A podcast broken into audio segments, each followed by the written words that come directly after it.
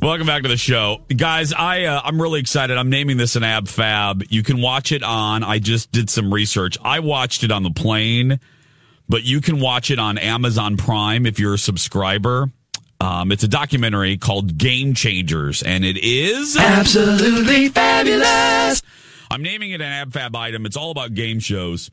Which, if you're listening to this station, chances are you're a fan of pop culture, and this is a pop culture lover's dream. Dream. I mean, it's just chock full of fun stories told by the masters of the genre of your favorite game shows, and you name it. You name a game show, they probably discuss it. From Wheel of Fortune to To Tell the Truth to Price is Right to Deal or No Deal to Who Wants to Be a Millionaire. Joker's Wild. Joker's Wild. I love Joker's Wild. They talk about everything, and Alex Trebek hosts it, and he gets he sits down with most of the greats. Uh, the only person kind of missing, and I and I probably sadly am guessing that it has something to do with poor health. Uh, Bob Barker is not interviewed, uh, which is a notable absence.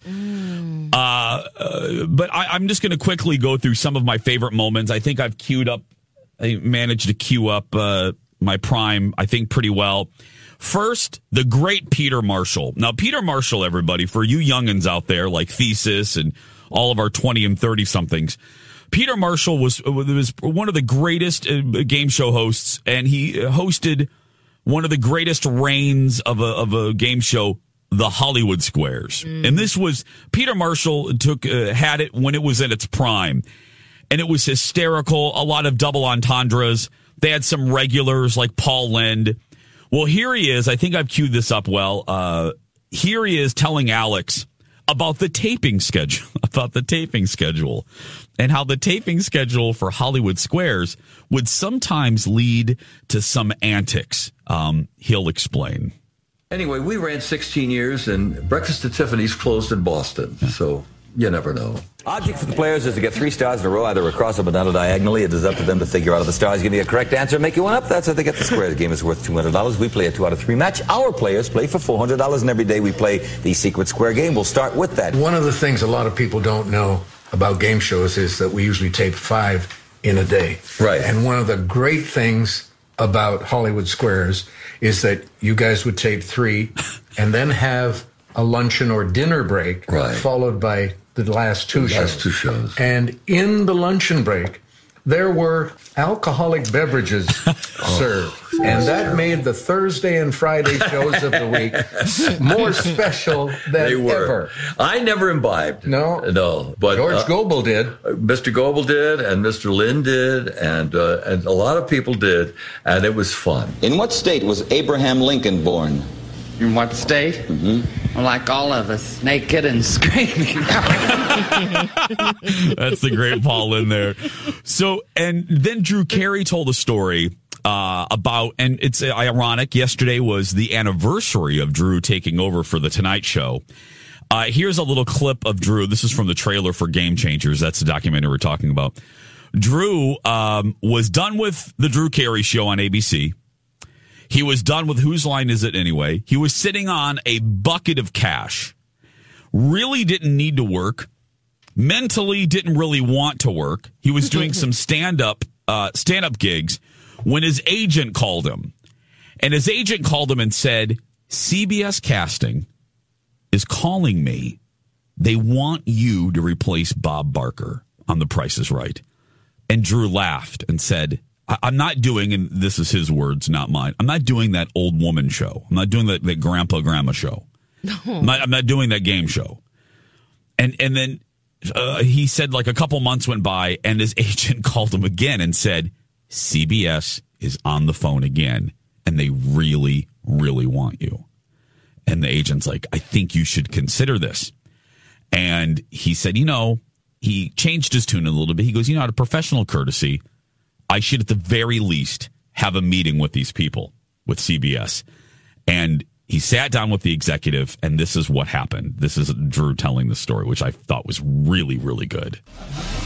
the producer of the, of the show, uh, he asked me, he goes, what's the what's your favorite thing to do? And I said, I love to leave big tips. And he goes, well, on The Price is Right, you get to do that every day. And I swear. And that was it. He said, Wow. Drew said it really is. His favorite thing to do because the producer is like, you know, in your life, what brings you the most joy? And Drew, the, the story's a little bit longer when you see the documentary, but Drew said, bottom line, I love to go into a restaurant and I love to leave a big tip and make that server's day. And then the producer, and because Drew was ready to walk, he, he humored him with a meeting, uh, but he's like, eh, I still, nah, a game show? I don't know. And then he said, and then the producer said that famous line of, well, on the price is right, you get to leave a big tip to people every day and make their, change their lives. And Drew said, at, at that moment, at that moment, Give me that uh, long microphone. give me, give me the job. I'll take it. And then it was a done deal. From that one, from that one answer from that very smart producer changed Drew's career. Moving to Wheel of Fortune, and maybe I'll play, I'll, I'll find this clip uh, a little bit later. I'll bring this up again, but Wheel of Fortune was very interesting because, and a lot of people don't remember this, especially our younger viewers. When you think of you, when you think of Wheel of Fortune, you think of Pat Sajak and Vanna White, right? Right. Okay. Well, that wasn't uh, always the case. So I, I'll try not to get too technical. Wheel of Fortune started out on NBC daytime. So after the Today Show and before the soaps, the networks ran a lot of game shows in the late in the 70s and then in the early 80s and then game shows kind of died out in the late 80s early 90s. And NBC or uh, Wheel of Fortune was just part of the NBC schedule. And back then it was Chuck Woolery of Love Connection fame and a woman named Susan Stafford who was the Vanna White. And the show had run for, I believe, for three or four years.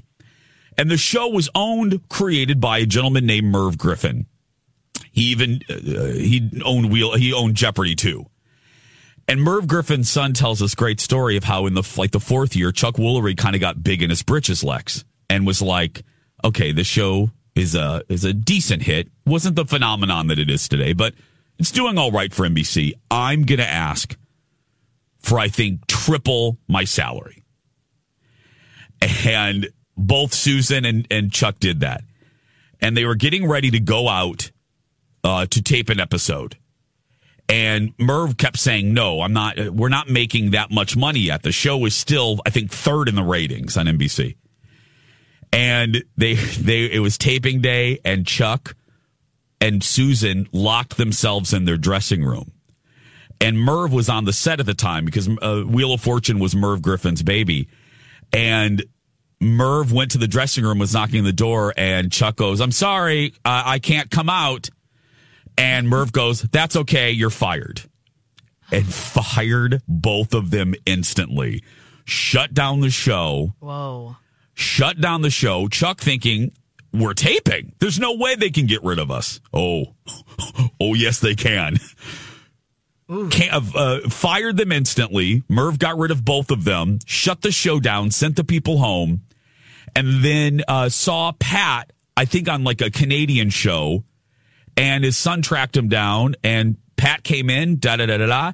They saw Vanna White on an episode of The Price is Right. She was a contestant on The Price is Right. Whoa. And Vanna was one that. of yeah, Vanna was one of three. Was the most nervous, Pat said.